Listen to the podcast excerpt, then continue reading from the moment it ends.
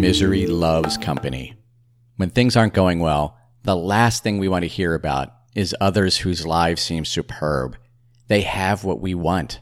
And if we're honest with ourselves, we feel a sense of bitterness and perhaps even resentment. On the other hand, when we learn of others who are clearly worse off than we are, we might experience pity or sadness, and we might even feel compelled to want to help them in some way. But once again, if we're really honest, there's a part of us that experiences a sense of relief that it's not us. There, but for the grace of God, go I. If we step back and look at this thought, though, it is insane.